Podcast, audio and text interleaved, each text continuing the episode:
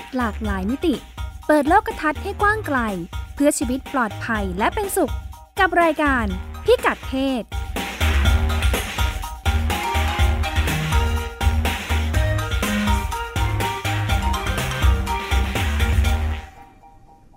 รายการพิกัดเพศก็ทักทายคุณผู้ฟังเป็นประจำทุกวันเสาร์เวลา 10นาฬิกานะคะ โดยดิฉันรัชดาธรภาค และคุณจิตติมาพานุเตชะ ค่ะ สวัสดีทำงานค่ะรายการด้วยกันนะคะอ่า รายการของเรารับฟังได้ทางเว็บไซต์ thaipbsonline.net นะคะ หรือว่าดาวน์โหลดได้อืมอะไรนะ เปิดฟังในพอดแคสต์อ๋อเปิดค่ะฟังในพอดแคสต์ ก็ search พิกัดเพศเลยค่ะค่ะก็จะมีเทปย้อนหลังตั้งแต่อ๋อเทปแรกนี่ค่ะถึงตอนนี้นี่เราค่ะจัดไปทั้งหมด 23 ค่ะ 23 เทป 23 ตอน 23 ตอนเอาไปแล้ว23 เรื่องนะคะค่ะโอ้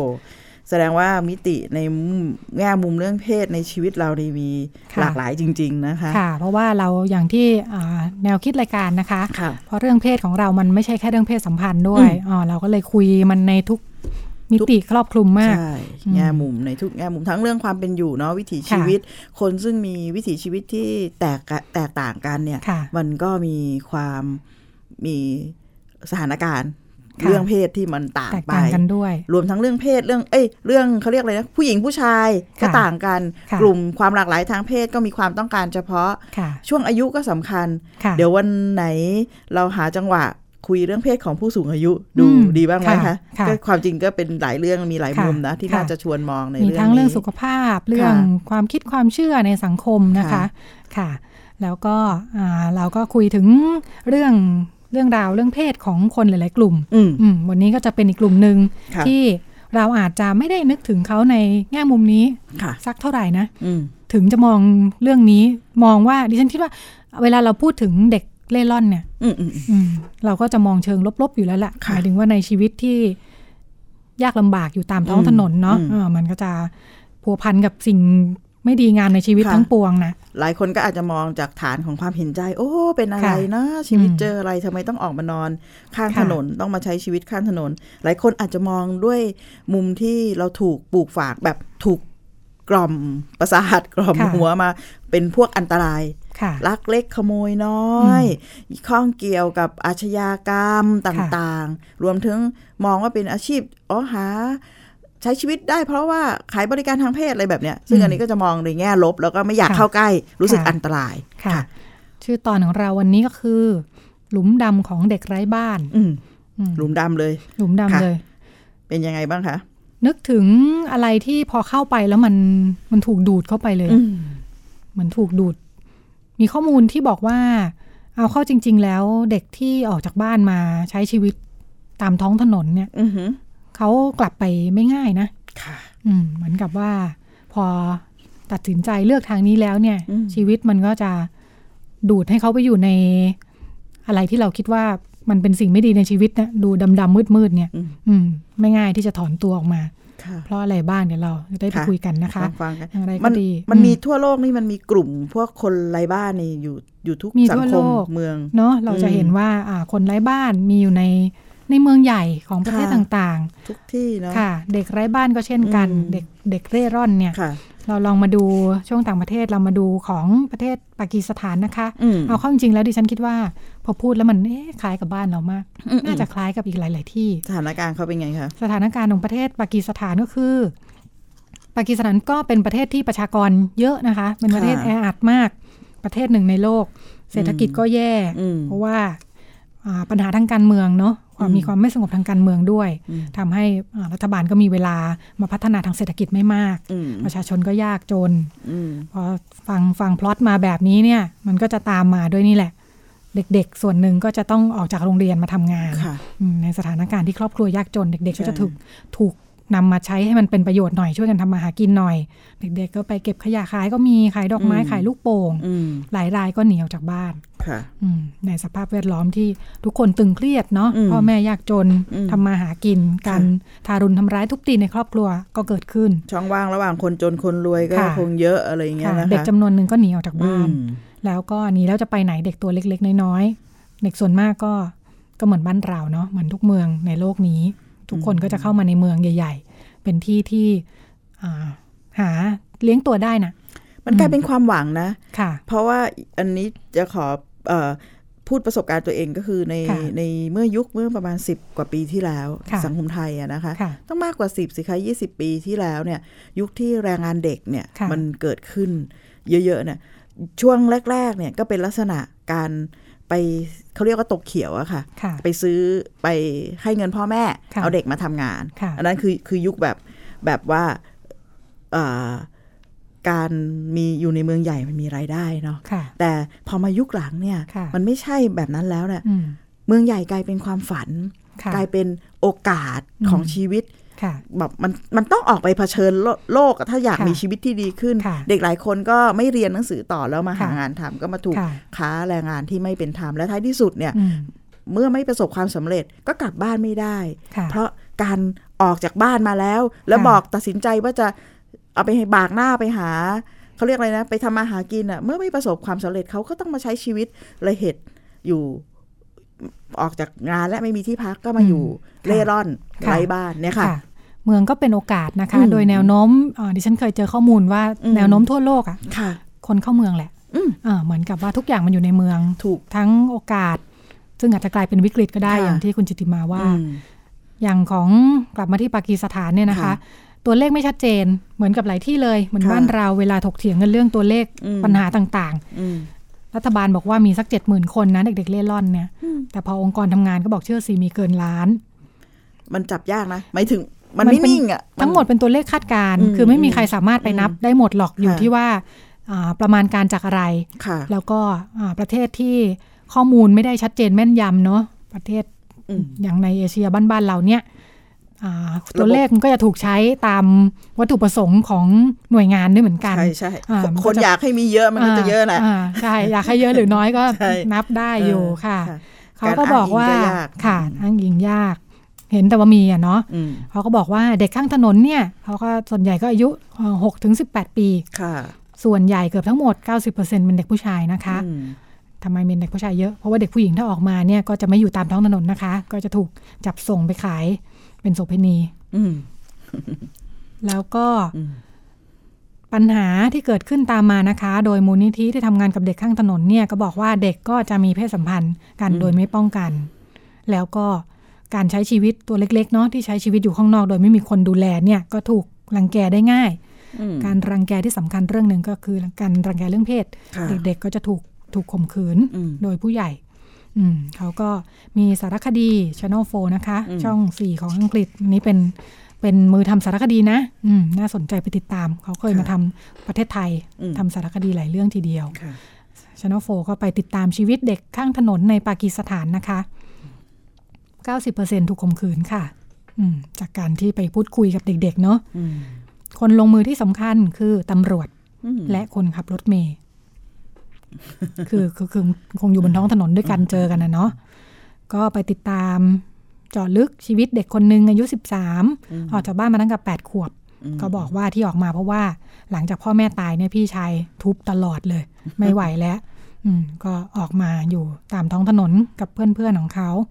เด็กติดเฮโรอีนนะคะ แล้วก็อืมกรีดข้อมือตัวเองบ่อยๆ ชีวิตไม่ได้ดีออกมาอยู่เองแบบนี้ เด็กบอกว่าเคยถูกลุมข่มขืนโดยผู้ชายสี่คนอืมเด็กเองก็มีรายได้เลี้ยงตัว บางครั้งก็จากการอ่าขายบริการอืมแล้วก็ลักเล็กขโมยน้อยไปนะคะค่ะเด็กบอกว่าพวกเพื่อนๆของเขาเองหลายคนก็โตไปเป็นนักข่มขืนนะอืมอืมหลายคนก็พัฒนาตัวไปเป็นพ่อเล้า แล้วก็อืมข่มขืนเด็กในสังกัดนี่แหละ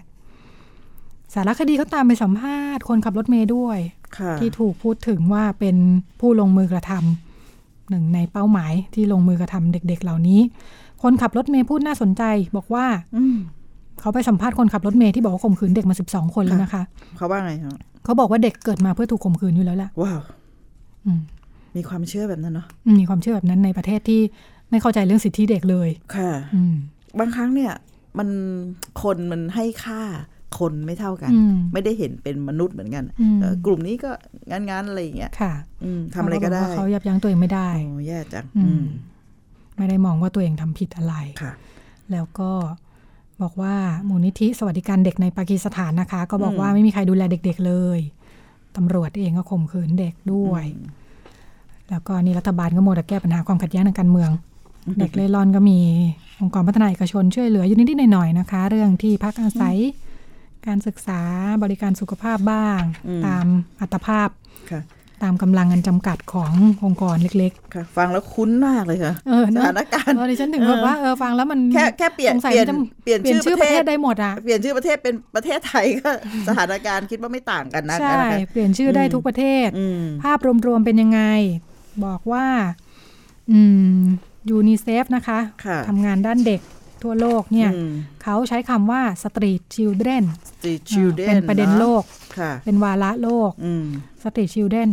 บ้านเราเมื่อก่อนเราเรียกเด็กข้างถนนค่ะหลังๆเราไม่ค่อยเรียกเนาะมันเด็กฟังดูไม่น่ารักไหมราเด็กข้างถนนเด็กเล่ร่อนอะไรอย่างเงี้ยนะคะค่ะเราก็ไม่ไม่ไม่อยากเรียกมันจะมีนิยามอันใหม่ค่ะคือคนไร้บ้านเข้ามาค่ะเนาะค่ะค่ะ ก็ยูนิเซฟเขาใช้คำว่า street children อืมเขาก็พูดถึงคนที่อายุน้อยกว่า 18 ปีนะคะอืมแล้วก็ออกจากบ้านไม่มีผู้ใหญ่ดูแลอืมแล้วก็นี่แหละ ที่พบร่วมกันก็คือเด็กๆ ก็มักจะถูกอืมรังแก เอาเปรียบแสวงประโยชน์ค่ะบางทีถูกกวาดล้างด้วยนะ มีบางประเทศ กวาดล้างเด็กอืมๆเก็บให้หมด แล้วก็อยู่ที่มุมมองของแต่ละประเทศค่ะ เขาบอกว่าเอ่อใน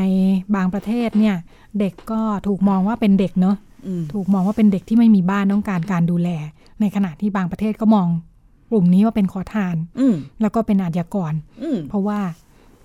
คือเด็กจะทำอะไรได้เนอะตัวเล็ก ๆ เนี่ยอืมเออสิ่งที่ทำก็ลักเล็กขโมยน้อยขายบริการค่ะอ่ามันก็เลยถูกเข้ากลุ่มอาชญากรได้ด้วยอืมอืมไม่ก็ของเงินเฉยๆก็เป็นกลุ่มขอทาน อือืมมอยู่ที่การจัดการของแต่ละประเทศ เขาคาดการณ์ตัวเลขว่าทั่วโลกเนี่ย มีอยู่ร้อยล้านคน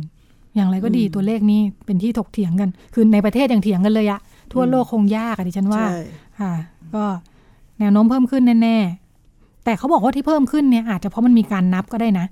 อืมจากเดิมถ้าไม่ได้สนใจก็อะอยู่ก็อยู่ไปหลังๆพอเราตื่นตัวกันเรื่องนี้ขึ้นมาไอ้ยมีเด็ก ไม่มีบ้านอยู่ที่ไหนก็นับนับนับอ่าก็อาจจะเป็นเหตุให้ตัวเลขมันเพิ่มขึ้นค่ะดิฉันก็ลองดูซิว่า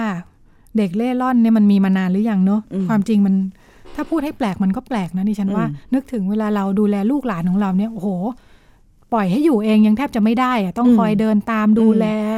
ไปรับไปส่งเนาะอืมอยู่ๆไอ้ตัวเล็ก ๆ แบบนี้มันไปอยู่กันเองได้ยังไงเนี่ยอยู่ริมถนนเนี่ย มันสะท้อนศักยภาพของมนุษย์นะอืมว่าสามารถเลี้ยงเนาะดูตัวเองได้ในในขระณะดับที่เราเอาตัแบวบรอดอะเออแทบจะต้องอุ้มตลอดเวลาเออกลัวลูกหลานจะวิ่งหกล้มหกลุกเนี่ยใช่เหงื่อเหงื่อแบบร้อนหน่อยเหงื่อไหลนี่ก็อืมโอ้โหเช็ด โอ้ยไปหาแอร์หาแอร์เดี๋ยวนี้เด็กติดแอร์เยอะมากนะอืมแทบจะแบบการอยู่ในที่แจ้งนี่จะน้อยค่ะมาก วันหยุดอืมก็พาเที่ยวห้างอะไรแบบเนี้ยเออมก็ชีวิตแตกต่างอย่างสิ้นเชิงอืมจากเด็กติดอืมกาวของเราเนี่ยเนาะค่ะเออใช่อืมเด็กติดแอร์กับเด็กติดกาวโอ้ดีเออดีดีดีเพราะเด็กๆของเราก็สามารถอืมเลี้ยงตัวอยู่ได้ด้วยทั้งที่ไม่มีคนดูแลเนี่ยมเอออาหารการกินหาได้เองเนี่ยนะอืมอืมเขาก็บอกว่าเด็กเล่ร่อนแบบเนี้ยมีมาเป็นร้อยปีแล้วนะคะ ค่ะ คู่บ้านคู่เมืองดิฉันคิดว่ามันคู่กับเมืองอะเออ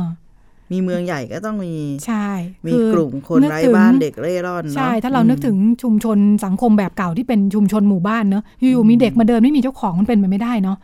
จริมันต้องเป็นลูกหลานของใครสักคนในจริงบ้านเราเนี่ยค่ะในเพื่อนบ้านเราเนี่ยอืมเออ แต่วันหนึ่งที่มีเด็กมาใช้ชีวิตอยู่ข้างถนน โดยไม่มีใครสนใจก็ได้เนี่ยอืมมันเกิดขึ้นในเมืองเท่านั้นเลยดิฉันค่ะคิดว่า อืมอืมมันมากับเมือง แล้วก็มีมาเนี่ยแหละเอ่อ โดยเฉพาะในประเทศที่มีความขัดแย้งนะคะอืมตั้งแต่ไหนแต่ไรก็มักจะพบว่าอย่างช่วงหลังสงครามโลกครั้งที่หนึ่งที่รัสเซียเนี่ยมีเด็กเด็กไม่มีบ้านเจ็ดล้านกว่าคน ก็คืออาจจะสถานการณ์จากการสู้รบ พ่อแม่เสียชีวิตหรืออะไรต่ออะไรนะ เด็ก ๆ ก็หลุดออกมาอยู่ริมถนน ไม่มีใครดูแล แล้วก็ตามตามชีวิตมาตรฐานเนี่ยอือฮึการอยู่คนเดียวเนี่ยมันยากมากอยู่แล้วเนาะเพราะฉะนั้นมันก็จะรวมตัวกันอืม เด็กๆ ก็เรียนรู้เช่นกัน สัตว์เป็นสัตว์สัตว์เอ้ยมนุษย์เป็นสัตว์สังคมค่ะใช่ การอยู่ร่วมกันเนี่ยเป็นอืมมันทำให้ชีวิตง่ายขึ้นเนาะอืมเด็กๆ ก็มักจะรวมตัวกันเป็นกลุ่มแก๊งอืมแล้วก็เด็กๆ อยู่กันเองก็มีการคิดภาษาของตัวเองด้วยนะก็อืมอ่าพอกลุ่มเฉพาะพวกนี้ก็มักจะมีศัพท์แสลงศัพท์ที่รู้กันในเฉพาะกลุ่มอืมแล้วก็เด็กๆ จะไปทำอะไรอะไรอย่างเงี้ยอืมอ่าก็ลักของเล็กขโมยน้อยขายบริการครับเนาะไม่มีความรู้ไม่มีอะไรทั้งสิ้นอืม เขาบอกว่ามีทุกเมืองใหญ่ของโลกนี้ค่ะอืมแม้แต่ในสหรัฐเองอืมอืมที่เยอะก็ในประเทศเอเชียแอฟริกานะคะ อย่างในฟิลิปปินส์เนี่ยก็บอกว่ามีมีประมาณเป็นล้านคนเหมือนกัน อย่างในฟิลิปปินส์เขาแบ่งเป็น 3 ประเภทดิฉันคิดค่ะว่าคืออะไรนี้มันดูร่วมกันไปหมดเลยนะ ข้อมูลพวกเนี้ยอืมใช้ที่ไหนก็ได้ค่ะเอออย่างเช่น ฟิลิปปินส์เขาลองแบ่งกลุ่มเด็กเร่ร่อนเป็น 3 ประเภทค่ะประเภทแรกคือมีครอบครัวอืมแต่ว่าไม่ได้เรียนหนังสืออมาวิ่งขายของอยู่ริมถนนเนี่ยอืมอืมอืมอืม ของเขาว่ากลุ่มนี้เยอะสุด เขาก็นับเป็นเด็กเร่ร่อนเหมือนกันค่ะอืมพ่อแม่ก็ไม่ค่อยได้ดูแลสักเท่าไหร่แต่จะอาจจะกลับไปนอนที่บ้านบ้างอะไรอย่างนี้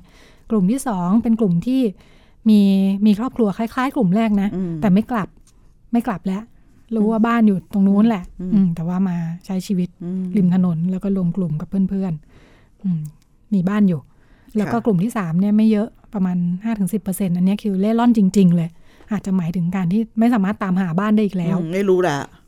ออกมานานไม่มาโตอยู่ริมถนนแล้วใช่ออกมาเล็กเกินไปชื่อมโยงม่ได้ละค่ะว่าพ่อแม่เป็นใครอย่างไรค่ะอืไม่มีไม่มีอืมเอกสารหลักฐานอะไรต่ออะไรเนาะอืมค่ะ อันนี้ก็จะเป็นกลุ่มสุดๆของการเล่ร่อน อืมบ้านเรามีช่องสามกลุ่มที่ฉันคิดว่า เชื่อมั่นเหมือนกันค่ะว่ามีค่ะทั้งสามกลุ่มแล้วก็มันเป็น ในสามกลุ่มเนี่ยมันไหลเวียนไปเนาะค่ะมันอาจจะเริ่มค่ะจากกลุ่มหนึ่งก็ได้จนท้ายอืมที่สุดเขาคือกลุ่มสามก็คืออมเล่เล่เล่ร่อนอย่างแท้จริง แล้วก็มันค่ะเชื่อมโยงสัมพันธ์ไม่ได้แล้วว่าเฮ้ยค่ะอยู่ตรงไหนอย่างไรอะไรอย่างเงี้ยค่ะค่ะ อืมก็จะเห็นว่าในเมื่อมันเป็นแบบนี้มันมีมานานแล้วเนี่ยค่ะวิธีคิดในการที่จะจัดการกับกับปัญหาเนี่ยค่ะมันมันคงจะมีหลากหลายรูปแบบเนาะในค่ะเมืองไทยเองก็มีการทำงานเรื่องนี้มานานเนาะค่ะอืมแต่ปัญหาก็ไม่เคยหมดไปใช่ค่ะก็ก็ คงอาจจะต้องได้ลองมาดูนะคะว่าว่าในในเมืองไทยเนี่ยมันมีความพยายามทำงานยังไง แต่ดิฉันสนใจค่ะที่คุณรัชดาบอกว่า เออ มันไม่ใช่เรื่องยากนะ ที่จะเขาจะกลับไปง่ายๆอะไรอย่างเงี้ยค่ะงั้นค่ะวิธีคิดสำคัญในกับการทำงานกับกลุ่มเอ่อคนเร่ร่อน คนไร้บ้านแล้วก็คนข้างถนนไม่ว่าจะทำอะไรก็ตามนะโดยเฉพาะอย่างยิ่งเป็นเด็กเนี่ย มัน มันมันพบในหลายกรณีที่ค่ะที่ทางประสบการณ์ของหน่วยงานภาครัฐเนี่ยที่พยายามจะจับเด็กคำว่าจับเด็กในที่นี้หมายถึงว่าอ่าเอาเขาออกจากบริบทข้างถนนค่ะบริบทเร่ร่อนเนี่ยอืมแล้วให้ไปอยู่ในสถานสงเคราะห์หรือว่าค่ะการสถานอะไรที่มันมันมันทำให้เขาไม่ต้องใช้ชีวิตเสี่ยงภัยต่าง ๆ ก็คือค่ะถ้าเราคิดแบบตรงไปตรงมาค่ะ ก็อยู่ข้างถนนมันเสี่ยงค่ะทั้งเรื่องความรุนแรงทางเพศ ทั้งค่ะเรื่องวิถีชีวิตที่ไม่เอื้อ แล้วเด็กควรได้รับโอกาสทางการศึกษานี่คือค่ะวิธีคิดใช่ไหมค่ะอยู่บ้านไม่ได้เอก็อไปหาสถานสงเคราะสถานสงห์เคราะห์แล้วมันให้ออยู่ยู่ไม่ได้สุดท้ายก็ต้องออกมาอีกค่ะซึ่งตรงนี้เนี่ยมันก็เลยทำให้มีโจทย์ที่มันขยับกันต่อในเชิงแนวคิดว่าค่ะมันอาจจะต้องเริ่มจากการทำความเข้าใจวิถีชีวิตเขาค่ะแล้วก็ปรับหลาย ๆ อย่าง ซึ่ง ซึ่งอย่างประสบการณ์อันนี้ได้มีโอกาสคุยกับคนที่จังหวัดขอนแก่นนะคะค่ะซึ่งเขาทำกลุ่มเขาเรียกว่ากลุ่มบ้านเราอืมแต่เป็นผู้ใหญ่นะคะ ส่วนใหญ่ค่ะเป็นกลุ่มกลุ่มบ้านเราเนี่ยเขามีบ้านหลังหนึ่งค่ะซึ่งกลุ่มคนเล่ร่อน คนไร้บ้านเนี่ยค่ะมาอยู่ด้วยกัน แล้วใช้ความสัมพันธ์แบบ ถ้าเขามีภาษาของเขาเขามีวิถีของเขาเนี่ยใช้ความสัมพันธ์แบบกลุ่มคนไร้บ้านเนี่ยอยู่ค่ะตาม ตามวัฒนธรรมของเขา แต่ในกระบวนการทั้งหมดเนี่ยเขาพยายามที่จะทำยังไงที่จะให้โอกาส ให้โอกาสทางสังคมก็คือค่ะเอาการศึกษาเข้ามาหาอาชีพ แต่ทั้งหมดเนี่ยมีระบบ support ระบบสนับสนุนจากค่ะเทศบาลจากภาครัฐอย่างเช่นอ่าเบื้องต้นจัดหน่วยกศนการศึกษานอกระบบเนี่ยมาให้เขาเรียนในในในจุดที่เขา เอื้ออำนวยที่เป็นไปได้ใช่ไหมค่ะอันที่สองหาอาชีพให้เมื่อเขาพร้อม หาอาชีพให้เมื่อเขาพร้อม มันพบค่ะมันพบว่าท้ายที่สุดเขาเป็นคนเลือกเองอะค่ะอืมว่าเขาจะมีชีวิตแบบไหนค่ะมีชีวิตที่ดีขึ้นเขาหันกลับไปมองได้ว่าอืมเขาจะเปลี่ยนตัวเองยังไงค่ะซึ่งอันนี้มันลึกมากกว่าการจับ ไม่ใช่จับกว่ากว่าการเปลี่ยนในเชิงสภาพแวดล้อมอย่างเดียวอืมแต่มันคือการเปลี่ยนจากค่ะข้างในของเขาค่ะเราได้มีโอกาสคุยกับ กับคนซึ่งทำเรื่องนี้เขาบอกว่า แค่ให้เขาได้มีโอกาสปลูกผักสักแปลงอืมค่ะอันนี้การทำงานของคนไร้บ้านเลยนะคะ ที่เขาอยู่อยู่แบบมันรอบตัวเขาไม่มีอะไรเป็นของเขาเลยอะอืมเป็นแค่เขาคือผู้อาศัยตลอดเวลาค่ะในการใช้ชีวิต นั่งตรงนี้ฉันก็เป็นผู้อาศัยค่ะนั่งที่ต้นไม้สักต้น ก็ไม่ใช่ต้นไม้ของฉันอืมเป็นผู้อาศัยค่ะแล้วมันมีที่ทางให้เขา ได้ทำแปลงผักค่ะสักแปลงนะ มีแปลงนะ แล้วก็ลงมือปลูก ปลูกพริกปลูกมะเขือก็ได้อืมเห็นมันตั้งแต่มันยังโต้นเล็กๆ เป็นต้นกล้าค่ะโตขึ้นมีผลิดอกออกผล เก็บพริกเก็บมะเขือที่ตัวเองปลูกเนี่ยไปขาย มันคือการคืนความรู้สึกว่าตัวเองมีศักยภาพในการอืมที่จะกำหนดชีวิตตัวเองค่ะอันเนี้ยโอ้โหเราฟังแล้วมัน มันดูเป็นเรื่องเล็กน้อยมาก ซึ่งเราค่ะคิดเราคาดไม่ถึงอืมแต่มันคือ ชีวิตคนมันต้องการรากอะค่ะค่ะ รากบางอย่างที่มันเชื่อถัดโดยเฉพาะยิ่งรากในความเชื่อมั่นของตัวเอง ว่าตัวเองสามารถที่จะทำอะไรได้ด้วยตัวเองอันนี้ผู้ใหญ่ใช่ไหมคะผู้ใหญ่อันนี้มผู้ใหญ่ค่ะค่ะ นี่มุนี่มุมของผู้ใหญ่เลยค่ะนะกลุ่มที่เขาเก็บขยะมาทั้งชีวิตอืมตะเวนไปเรื่อย แล้วก็ค่ะไม่มีที่ทางของตัวเอง เมื่อเขาได้ลงมือปลูกผักอะไรเงี้ยอันนี้ค่ะมีการทำงานเรื่องนี้ที่ขอนแก่นแล้วได้มีโอกาสไปพูดคุยกับคนทำงานค่ะอืม ผู้ใหญ่นี่ดิฉันคิดว่าการอาจจะเหมือนการกลับมาได้โอกาสอีกครั้งในชีวิตอืมเนาะเพราะว่าอืมอย่างน้อยตอนที่เติบโตขึ้นมาเนี่ยอ่าดิฉันเชื่อว่าโตขึ้นมาจนเป็นผู้ใหญ่ได้เนี่ย ทุกคนมีความฝัน มีทางที่มีสิ่งที่ดีที่ตัวเองอยากจะไปอะค่ะเออ แต่ถ้ากลับมาพูดถึงเด็ก ๆ ซึ่งแบบอืมเติบโตอยู่ริมถนนเนี่ยนะอืมดิฉันนึกไม่ออกเหมือนกันนะ ว่าเขาเติบโตขึ้นมาด้วยความ ฝันหรือโลกแบบไหนค่ะอืมเราแทบจะคิดแทนเขาไม่ออกใช่ค่ะ แล้วมันต้องการเชื่อว่ามันจะทำงานยากกว่าผู้ใหญ่ด้วยนะ อย่างผู้ใหญ่บางคน พอเขาทำตรงนี้เขามานั่งคุยกันเนี่ยค่ะเขาบอกเฮ้ยเขาจำความทรงจำวัยเด็กได้อืแล้วมค่ะว่าเขาเคยอยู่ในชนบทยังไงค่ะเขาเคยจับจอบจับ เสียมทำไร่ไถนายังไงปลูกค่ะช่วยพ่อค่ะแม่ปลูกผักยังไงค่ะอะไรแบบเนี้ยมันมันยังฟื้มีอะไรให้นึกมันถึงมีเนาะรากบางอย่างค่ะอืมค่ะ งั้นเดี๋ยวเรากลับมาฟังกันในช่วงที่สองค่ะอืมว่าโลกของเด็กเล่ร่อนของเราอืมเป็นยังไงบ้าง แล้วการจะให้เขากลับมาใช้ชีวิต ในโลกเหมือนคนทั่วๆไปเนี่ยมันอืมยากเย็นยังไงหรือเปล่าค่ะ กลับมาพบกันช่วงสองค่ะ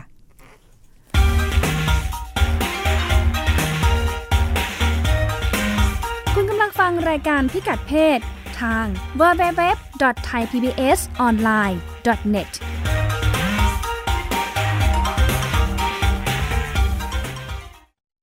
Thai PBS Application on Mobile ให้คุณเชื่อมโยงถึงเราได้ทุกที่ทุกเวลา ได้สัมผัสติดตามเราทั้งข่าว รายการ รับชมรายการโทรทัศน์ และฟังรายการวิทยุที่คุณชื่นชอบ สดแบบออนไลน์สตรีมมิ่งชมรายการย้อนหลัง ข้อมูลกิจกรรมไทย PBS ร่วมเป็นนักข่าวพลเมือง รายงานข่าวกับเรา และอีกหลากหลายฟังก์ชัน ให้คุณดาวน์โหลดได้ฟรี ทุกระบบปฏิบัติการ ติดตามข้อมูลเพิ่มเติมได้ที่ www.thaipbs.or.th/digitalmedia วันนี้การดูข่าวของคุณจะไม่ใช่แค่ในทีวีไทย PBS ให้คุณดูข่าวได้หลากหลายช่องทาง ถูกน้ำท่วมเต็มพื้นที่ เว็บไซต์ www.thaipbs.or.th/news Facebook Thai PBS News Twitter @thaipbsnews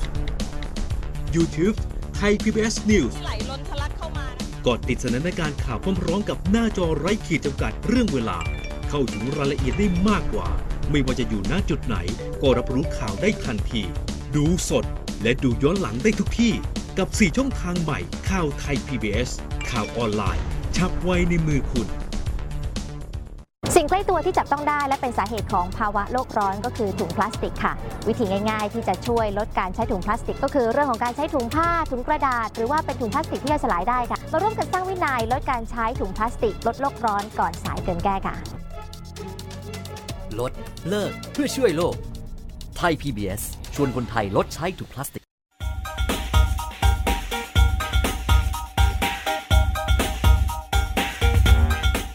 เรื่องเพศหลากหลายมิติ เปิดโลกทัศน์ให้กว้างไกล เพื่อชีวิตปลอดภัยและเป็นสุข กับรายการพิกัดเพศ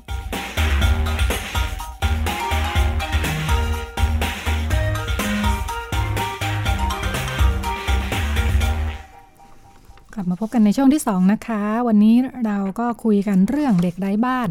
ช่วงแรกคุยกันเกี่ยวกับเด็กไร้บ้านของโลกไปแล้วเนาะในทุกประเทศค่ะที่มีเมือง เราก็จะมีเด็ก ที่อยู่ข้างถนน ใช้ชีวิตอยู่ตามท้องถนนค่ะ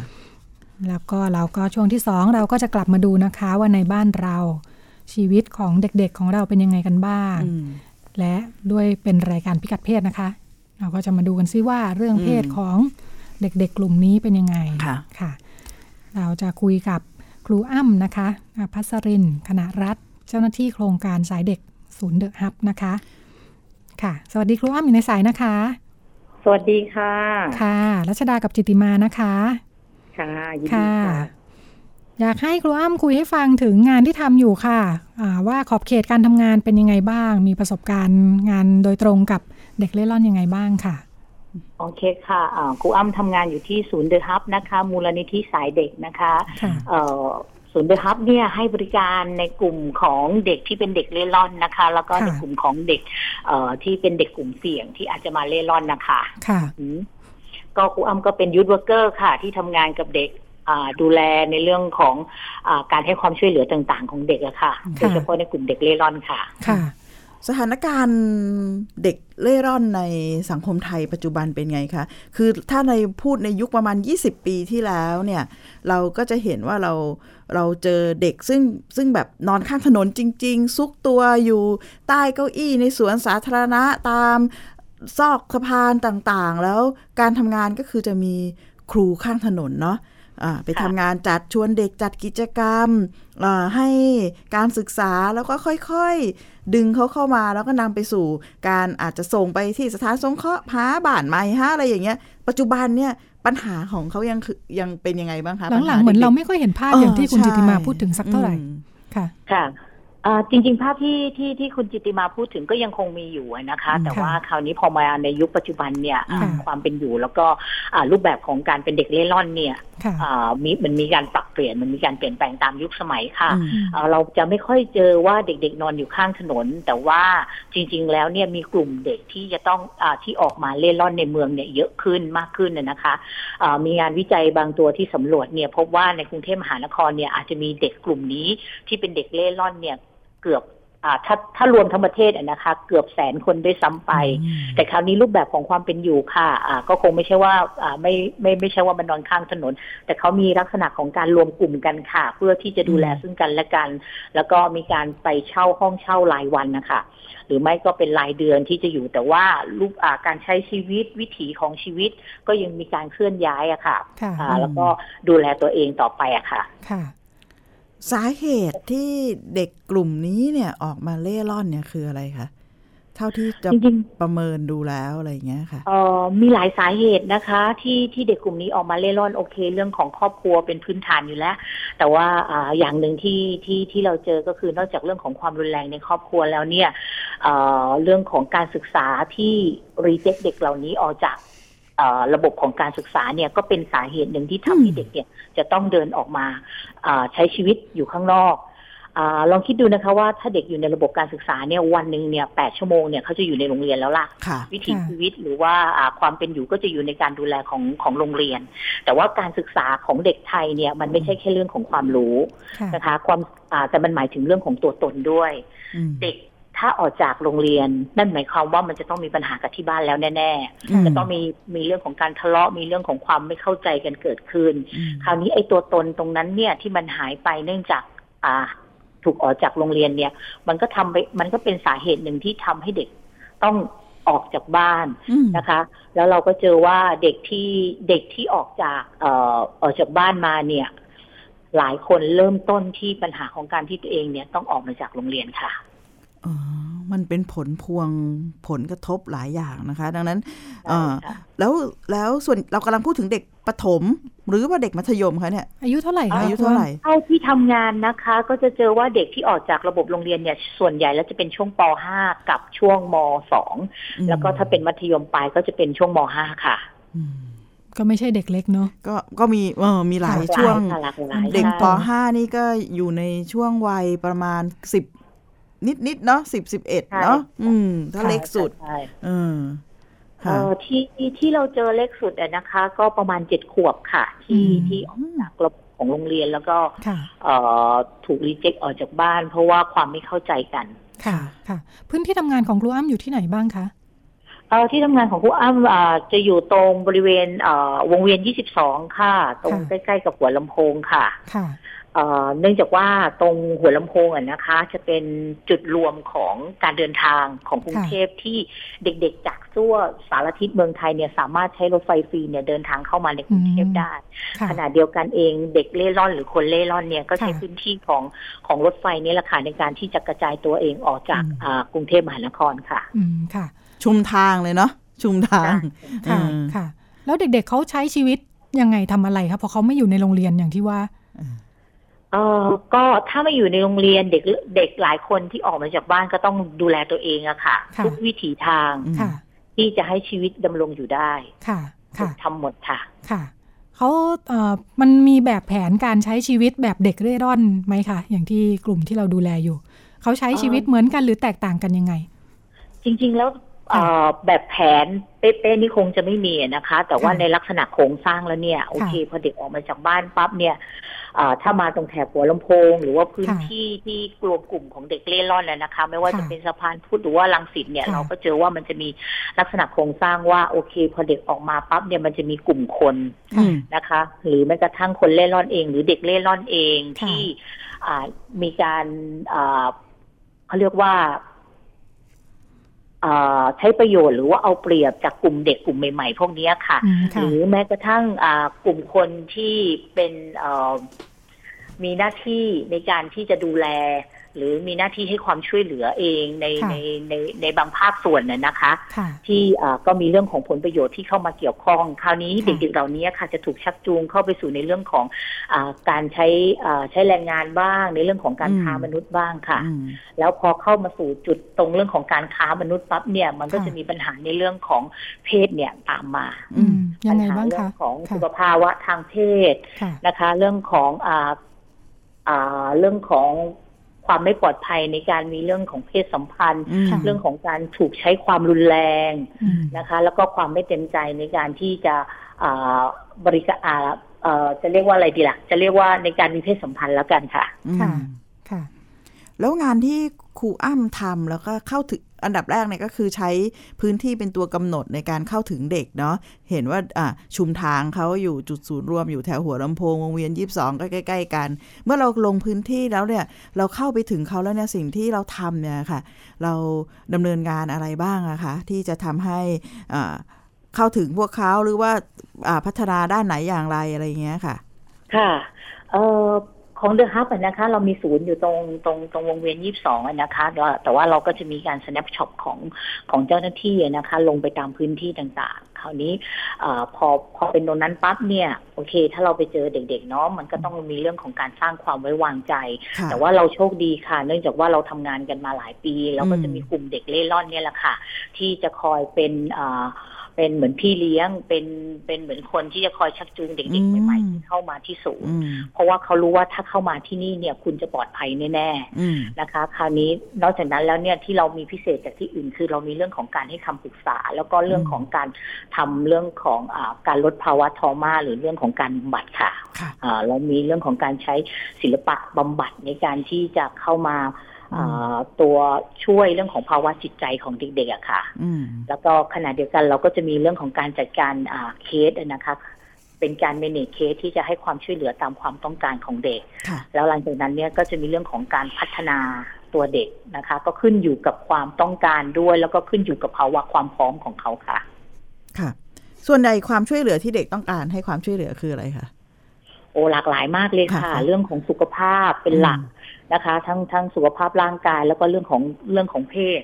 นะคะอืมแล้วก็รวมไปถึงเรื่องของบัตรประชาชน เรื่องของอืมการอ่าสิทธิขั้นพื้นฐานอืมของความเป็นของความเป็นมนุษย์เลยล่ะไม่ใช่แค่อืมของความเป็นคนไทยค่ะก็แล้วเราก็จะดำเนินการประสานเป็นลักษณะเป็นเคสเคสที่จะอ่าให้ความช่วยเหลือใช่ไหมคะ ใช่ค่ะ แล้วก็ดำเนินการตามเคสไปว่าแต่ละเคสเนี่ยมีมีต้องมีเรื่องอะไรบ้างนะคะ แต่ว่าอันดับแรกเนี่ยที่เราจะต้องเช็คเลยเนี่ยจะต้องเป็นเรื่องของของสุขภาพค่ะ เรื่องของสุขภาพทั้งสุขภาพกายสุขภาวะทางเพศ แล้วก็เรื่องของสุขภาพจิตทางจิตใจค่ะอือฮึที่บอกว่าเรามีการให้คำปรึกษาใช้ศิลปะบำบัดอะไรอย่างเงี้ยค่ะเอ่ออย่างที่เราเข้าใจกันว่าอ่า วิถีชีวิตสภาพแวดล้อมของเด็กเนี่ยมีการเคลื่อนย้ายสูง อยู่ไม่นิ่งอะไรเงี้ย แต่ฟังดูแล้วกิจกรรมเหล่านี้เนี่ยมันต้องอาศัยระยะเวลาใช้เวลา หรือว่าต้องทำต่อเนื่องเนี่ย มันมาเจอกันได้ยังไงคะเอออย่างนี้ค่ะเออเวลาที่เราทำเรื่องของศิลปะบำบัดหรือว่าเรื่องของการให้คำปรึกษาเนี่ยนะคะอ่าขณะเดียวกันเนี่ยมันเป็นเรื่องของการสร้างความไว้วางใจด้วยอืมนะคะอ่าการสร้างความไว้วางใจนี่แหละค่ะทำให้เด็กเนี่ยหยุดนิ่งค่ะ หยุดที่จะเคลื่อนย้ายและพร้อมที่จะเปิดใจนะคะ เพราะว่าอพอพอเขาได้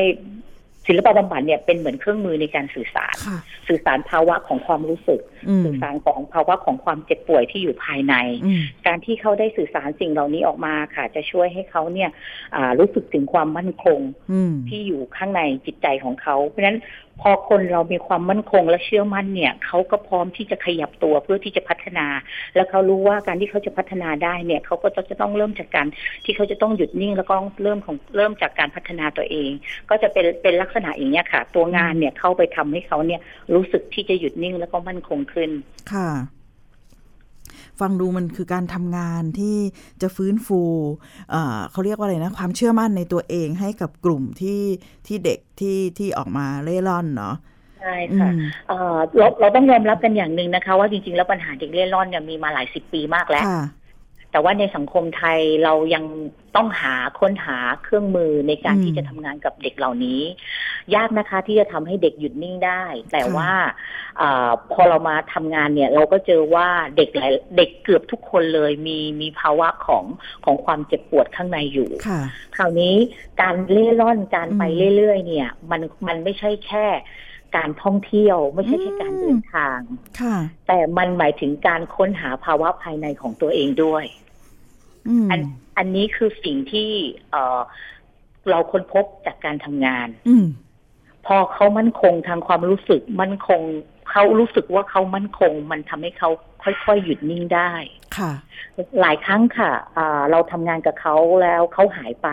แต่สุดท้ายเขาจะเดินทางกลับมาหาเราเองค่ะอืมแล้วเพราะเพราะอะไรเพราะเขารู้สึกว่าถ้าเขากลับมาที่ตรงนี้เนี่ย เขาจะปลอดภัยค่ะ เพราะฉะนั้นศูนย์ตรงนี้จึงเป็นเหมือนพื้นที่ปลอดภัยในชีวิตสำหรับเขาค่ะเพราะว่าเราฟังแล้วเราก็ยอมรับแล้วก็เรียนรู้วิถีชีวิตของเขาค่ะ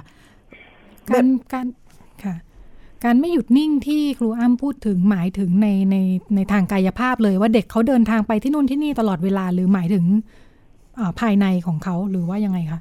ทั้งสองอย่างค่ะค่ะ จริงๆแล้วในเชิงกายภาพการที่เขาไม่หยุดนิ่งเลย มันไม่ใช่เพียงแค่เอ่อ การเดินทางท่องเที่ยวถูกไหมคะไม่ใช่การค่ะเดินทางเพื่อที่จะไปนู่นไปนี่แบบไม่มีจุดหมายค่ะแต่จริง ๆ แล้วมันก็มีแรงขับที่มันอยู่ภายในภายในของตัวมนุษย์เราอยู่เองค่ะ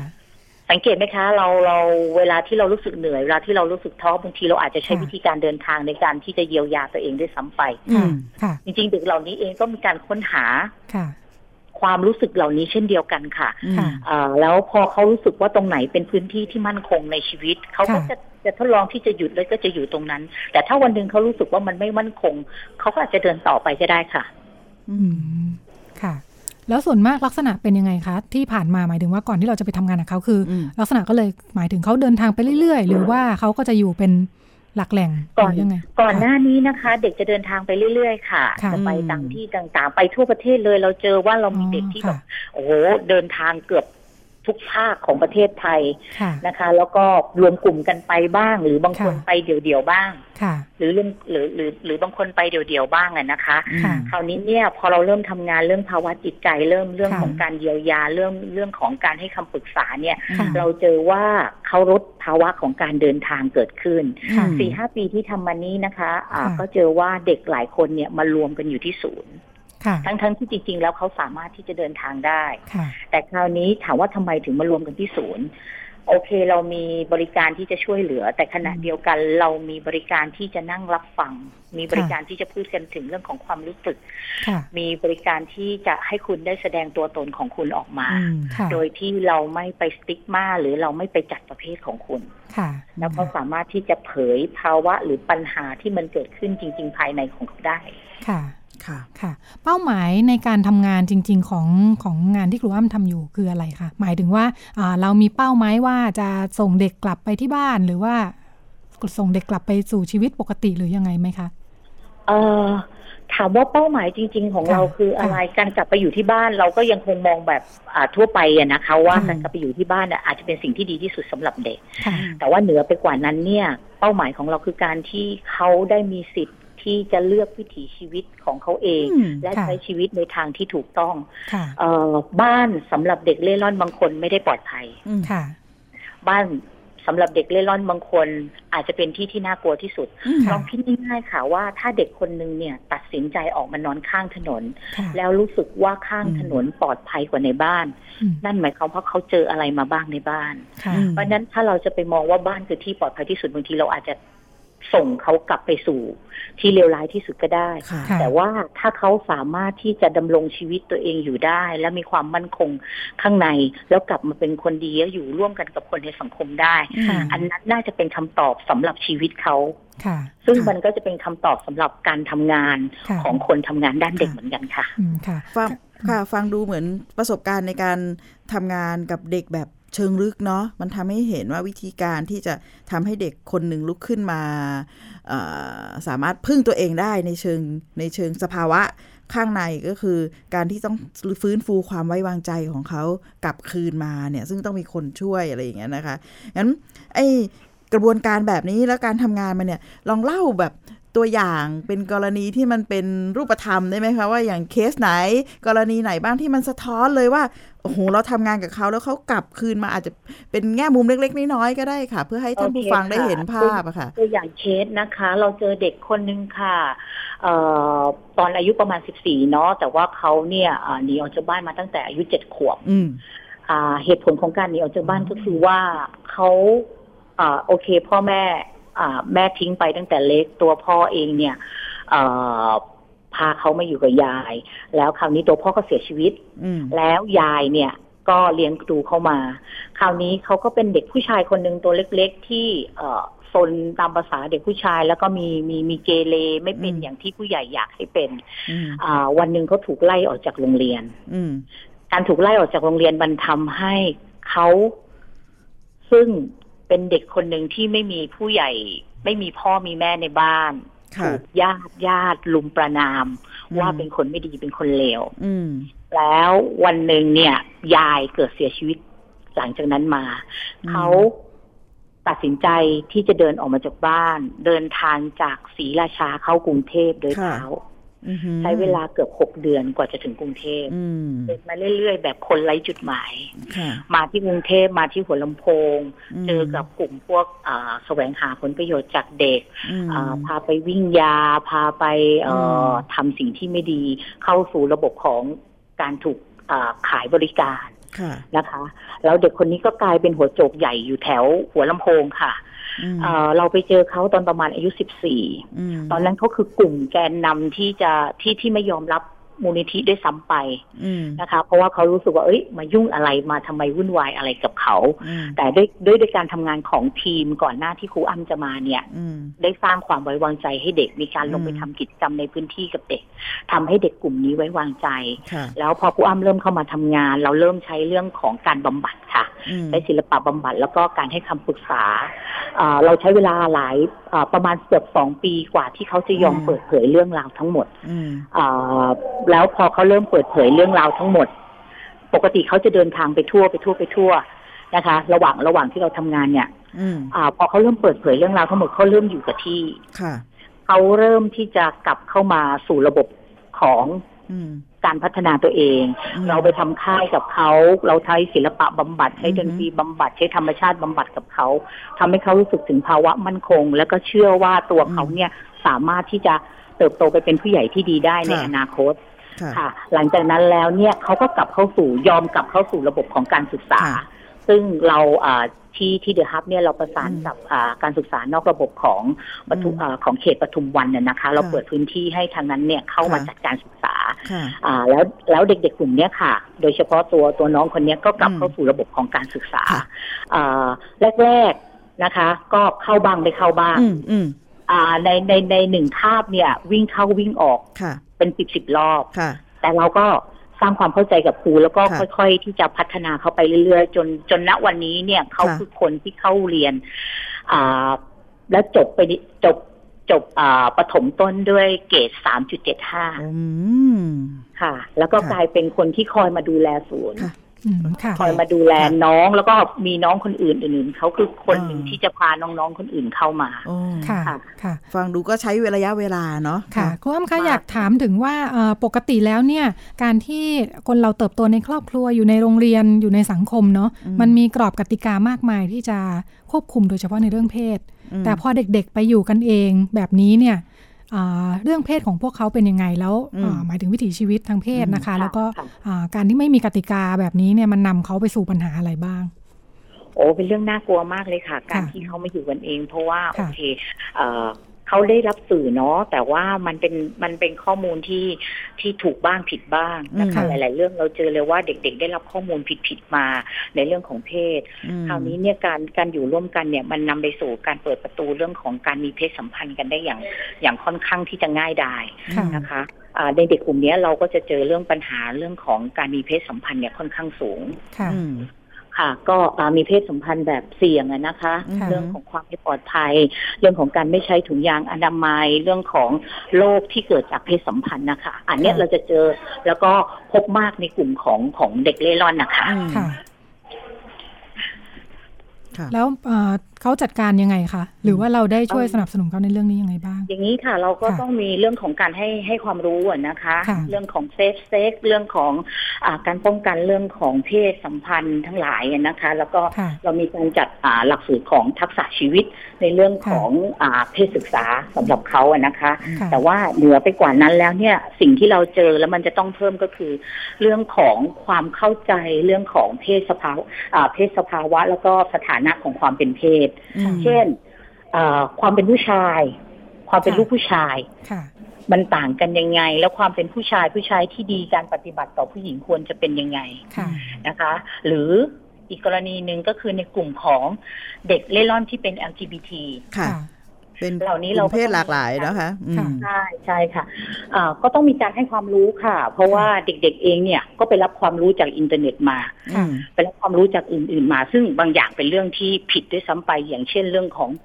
เออการกินยาเพื่อที่จะเทคอ่าเทคฮอร์โมนให้มีค่ะหน้าอกอืค่ะมนะคะหรือว่าเอ่อการรัดหน้าอก อย่างเงี้ยค่ะ เหล่าเนี้ยค่ะเราก็ต้องให้ความรู้ตาม ตามเพศของเขาค่ะอืมแต่เราไม่ได้จัดแบ่งเพศเด็กแค่ผู้หญิงผู้ชาย แต่เรามีอืมเพศอื่น ๆนะคะ แล้วก็อืมคราวนี้หลังจากนั้นมันก็จะมีเรื่องของการยอมรับกันในในความหลากหลายทางเพศของกันและกันในกลุ่มอะค่ะ ค่ะอืมค่ะ จากที่ครูอ้ำเล่าให้ฟังปัญหาก็ไม่ใช่เล็กเหมือนกันเนาะแค่อืมดูในเชิงปริมาณจำนวนของเด็ก แล้วก็อือฮึสภาพปัญหาก็ก็รอบด้านหลากหลายค่ะมองว่าในแง่ของอามาตรการของภาครัฐ หรือว่าอะไรจะอืมมาสนับสนุนตรงนี้ได้ยังไงบ้างคะ จริงๆแล้วนะคะ จริง ๆ เรื่องของถ้าถ้าเป็นเรื่องของความหลากหลายทางเพศเนี่ยค่ะตอนเนี้ยจริงๆว่าว่าปัญหามันจะยิ่งเยอะขึ้นค่ะนะคะ มันไม่มีสถานที่ไหนเลยของรัฐที่จะรองรับเรื่องของเด็ก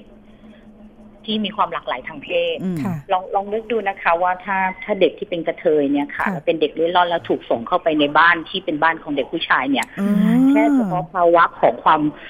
ความไม่สบายใจก็เยอะแล้ว แต่ค่ะมันก็มีเรื่องของความรุนแรงที่มันเกิดขึ้นในนั้นด้วยอะค่ะค่ะอันเนี้ยเป็นเรื่องเรื่องเรื่องสำคัญที่อืมอ่าอยากให้ภาครัฐหันกลับมาดูค่ะนะคะมันน่าจะมีสถานที่เหล่านี้สำหรับเขาค่ะนั่นคือส่วนหนึ่งค่ะ แล้วก็อีกส่วนหนึ่งถ้าเป็นเรื่องเพศโดยทั่วไปเนี่ย มันควรจะมีสถานที่ หรือมีการเปิดให้บริการสำหรับกลุ่มเด็กเหล่านี้ ในการที่จะอ่าอืมตรวจสุขภาพหรือว่าดูแลสุขภาพโดยเฉพาะเรื่องเพศอะค่ะ อืมค่ะ เพราะว่าเด็กเล่ร่อนบางคนไม่มีบัตรประชาชนค่ะค่ะถ้าคุณไม่มีบัตรคุณก็จะไม่มีสิทธิ์ที่จะค่ะใช้สิทธิ์ต่าง ๆ ในเมืองไทยค่ะแต่ว่าการที่ถ้าคุณดูแลเขาในเรื่องสุขภาพทางทางทางร่างกายแล้วก็ทางเพศของเขาเนี่ยมันก็จะเท่ากับว่าคุณน่ะดูแลคนอื่น ๆ ในชุมชนด้วย เพราะเขาก็จะไม่เป็นแหล่งแพร่อืมเชื้อโรคหรือเป็นแหล่งเอ่อที่ที่ที่จะทำให้คนอื่นไม่สบายไปด้วยค่ะค่ะฟังดูมันเหมือนกับว่าเอ่อ หัวใจสำคัญของการทำงานกับกลุ่มเด็กชายขอบเนี่ยก็คือต้องเข้าใจ แล้วก็ฟื้นฟู ฟื้นฟูชีวิตที่มันมันบอบช้ำเนาะให้เขาค่ะให้เขามั่นใจพอที่จะควบคุมตัวเอง ในมุมของการสร้างทางเลือกให้กับตัวเอง ซึ่งอันเนี้ยเป็นทำงานเป็นการทำงานระดับลึกมาก ๆ คงเป็นโจทย์ ว่าสังคมไทยจะมีบริการแบบนี้อย่างแพร่หลายได้อย่างไรให้ทันกับปริมาณเด็กซึ่งมีมาเป็นแสน แต่ในขณะเดียวกันระบบบริการสุขภาพต้องเอื้อให้กับเขาอย่างอย่างชัดเจนนะคะ เพราะว่าเคยได้ใช่มีค่ะโอกาสแลกเปลี่ยนกับครูอ้ามแล้วครูอ้ามบอกว่าแค่ทำให้เด็กคนนึงไปซื้อ KFC ได้โดยมั่นใจอะ มันก็มันก็แบบยิ่งใหญ่มากเหมือนประสบความสำเร็จนี่ใช่ใช่นี่นี่แค่เขาจะไปซื้อซื้อแบบมีเงินด้วยนะ จะไปซื้อยังไม่กล้า แต่ถ้ายิ่งไปรับบริการจากภาครัฐ ซึ่งเดินเข้าไปหน่วยราชการโอ้แล้วจะต้องไปกรอกบัตรอะไรคงจะเยอะมากงั้น service โอ้เป็นของเรื่องภาคยากมากอืมค่ะแล้วบริการทางสุขภาพเนี่ยจะต้องทำไงที่จะ มีเป็นมิตรอะกับกลุ่มคนนี้ใช่ให้ใช่ให้ใช่ให้มากที่สุดอะนะคะค่ะเอ๊ะจากที่ครูอ้ำอ่าคุยให้ฟังตอนต้นว่าอ่ารูปแบบการใช้ชีวิตของเด็ก ๆ ต่างไปเนอะเด็ก ๆ ไม่ได้มานอนอยู่ตามข้างถนนเหมือนที่เราเห็นเมื่อก่อนนี้เอ่อใช่ค่ะเลยสงสัยว่าเอ๊ะตอนนี้เนี่ยเวลาเราเห็นเด็กเล่ร่อนเนี่ยเรารู้ไหมว่าเขาเป็นเด็กเล่ร่อนเออเขาดูมอมแมมแบบถ้าเขาไม่ได้ดูแบบนอนข้างถนนเหมือนเมื่อก่อนแล้วเราดูเราอาจจะไม่รู้ไหมว่าเขาเป็นเด็กเล่ร่อน เออจริงๆจริงค่ะจริงๆแล้วอะค่ะ ว่าถ้าดูจริง ๆ ถ้าดูเผินๆมันก็คงจะไม่เหมือนไม่เหมือนเมื่อก่อน แต่ว่าค่ะเรามันต้องต้องมาดูในไลฟ์สไตล์ดูการใช้ชีวิตค่ะของเขาอะค่ะค่ะอ่ากลุ่มนี้เนี่ยจะจะไม่ไม่ไม่ไม่หยุดอยู่กับที่ค่ะไม่ไม่หยุดอยู่กับที่ที่อยู่ค่ะเขาจะเคลื่อนย้ายตัวเอง แล้วก็อ่าอย่างหนึ่งที่เราเจอเลยคือ เขาไม่มีไม่มีอ่าการเขาเรียกว่าจะวางแผนหรือการที่จะดูแลตัวเองค่ะในวันต่อไปค่ะ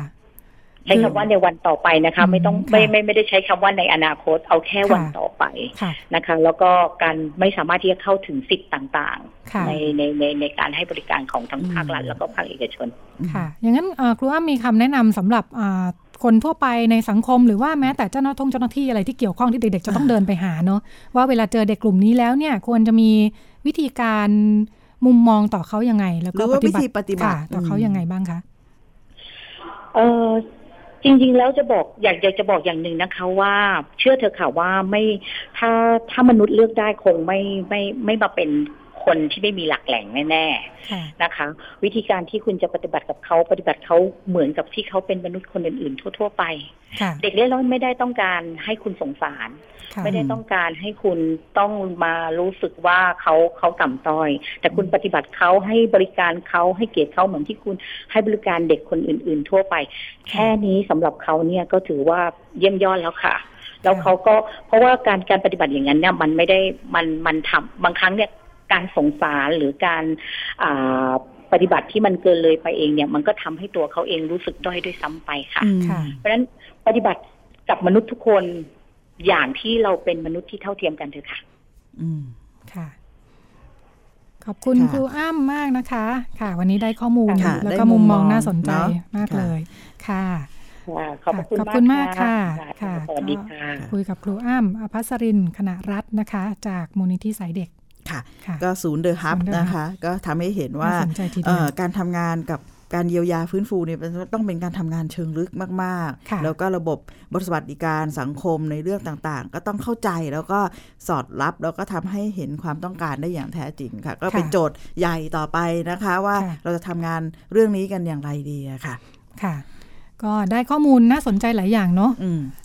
อ่าเราอาจจะนึกภาพเหมือนกับการรับรู้มันต่างออกไปจากเดิมมากเหมือนกันอืม ดิฉันก็ยังติดภาพเหมือนสมัยก่อนนะพูดถึงเด็กเล่ร่อนทีก็ตัวค่ะเล็ก ๆ มอมๆแมมๆอยู่แถวสี่แยกคำถามคุณนุ่นน่าสนใจมากค่ะว่าอืมเขาเช่าบ้านอยู่ค่ะเขามีที่ที่เขาจะดูแลตัวเองได้ค่ะเราอาจจะเดินสวนกันแล้วใช่ใช่เขาอาจจะนี่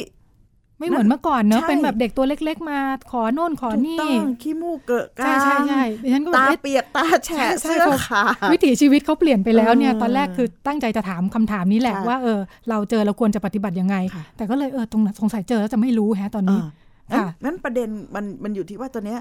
สังคมมันต้องรองค่ะรับกับความหลากหลายของประชากรให้ได้มันหลากหลายจริงๆจนะริงๆเลยเนาะมันหลากหลายเขาเป็นมกๆประชากรประเภทค่ะหนึ่งของเราไปแล้วเนาะใช่ แล้วเราจะมี service หรือค่ะว่ามีมีระบบบริการอย่างไรที่มันจะรองรับเขาได้นะคะ แต่ท้ายที่สุดเนี่ยสิ่งที่ทางมูลนิธิสายเด็กทำโดยการเล่าผ่านการประสบการณ์การทำงานของครูอ้ำเนี่ยมันทำให้เห็นค่ะว่ามูลนิธิสายเด็กต้องการทำงานเชิงลึกจริง ๆ ที่ค่ะจะเอ่อเยียวยาฟื้นฟูแล้วก็ค่ะตรงจุดนี้น่ะน่าจะเป็นจุดเปลี่ยนสำคัญ แต่ก็เป็นโจทย์ใหญ่แล้วก็เป็นความท้าทายว่างานเชิงลึกแบบนี้เนี่ยค่ะมันจะอยู่ใน ในมันจะทำให้เกิดการครอบคลุมและทั่วถึงอย่างต่อเนื่องได้อย่างไรค่ะงั้นวิธีคิดในการจัดการปัญหาเรื่องเรื่องคนเล่ร่อนคนไร้บ้านเนี่ยอาจจะไม่ค่ะใช่การจับเขากลับไปบ้าน หรือค่ะจับเขาไปมีชีวิตใหม่ผ่าน การ หยุดเคลื่อนไหวทางกายภาพอย่างเดียวค่ะมันคงจะขังกันไม่ได้แหละต้องค่ะเข้าใจวิถีชีวิตแล้วก็ค่ะทำงานเชิงลึกอะค่ะค่ะ ด้านหนึ่งก็เห็นข้อจำกัดของหน่วยงานภาครัฐเนาะอืมเวลาหน่วยงานภาครัฐขนาดใหญ่ที่มีศักยภาพในการจะดูแลอะไรต่ออะไรในวงอืมกว้างเนาะปัญหา แต่ว่าค่ะพอเห็นปัญหาที่มันต้องการความละเอียดอ่อน แล้วก็ต้องการอืมการดูแลอืมเฉพาะแบบนี้เนี่ยอืม เราก็รู้สึกว่าเออหน่วยงานเล็ก ๆ อย่างครูอ้ำเนี่ยทำได้มีประโยชน์ แต่ในที่สุดก็ทำได้แค่นี้แหละค่ะเหมือนว่าพอมันต้องใช้เวลาใช้ค่ะความละเอียดอ่อนมากอืมๆมันก็มีข้อจำกัด ก็อย่างกรณีเคค่ะสที่เขาเล่าว่าเดินเท้ามาจากศรีราชาใช้เวลาหกค่ะเดือนเนี่ยค่ะทำสองปีอะค่ะทำสองปีให้เข้าโรงเรียนค่ะงั้นสิ่งงั้นเราในฐานะค่ะผู้ฟังแล้วคนค่ะเห็นพบเห็นทั่วไปมองว่าเราจะต้องทำให้เห็นเขาเป็นมนุษย์อย่างที่ครูอ้ำทิ้งท้ายไว้แล้วก็ค่ะทำยังไงที่จะเราจะ เขาเรียกว่าใส่ใจกับทุกคนค่ะอย่างอย่างเข้าใจใจค่ะใจเขาใจเราค่ะน่าจะค่ะเป็นส่วนช่วยค่ะสำคัญอันหนึ่งค่ะของสังคมได้ เราก็ค่ะหวังว่าช่วยขยายผลงานอืมของครูอ้ำเล็กอืมๆให้เป็นที่รับรู้มากขึ้น แล้วก็ค่ะเพื่อที่เราจะมีมุมมองต่อปัญหาแล้วก็มีความเข้าใจกันมากขึ้น อยู่ด้วยกันได้ อย่างสะดวกราบรื่นมากขึ้นเนาะค่ะค่ะวันนี้พิกัดเพศหมดเวลาแล้ว ดิฉันและคุณจิติมาต้องลาไปก่อน พบกันใหม่วันเสาร์หน้าเวลาเดียวกันนี้ 10นาฬิกาถึง 11นาฬิกาค่ะค่ะ สวัสดีสวัสดีค่ะค่ะ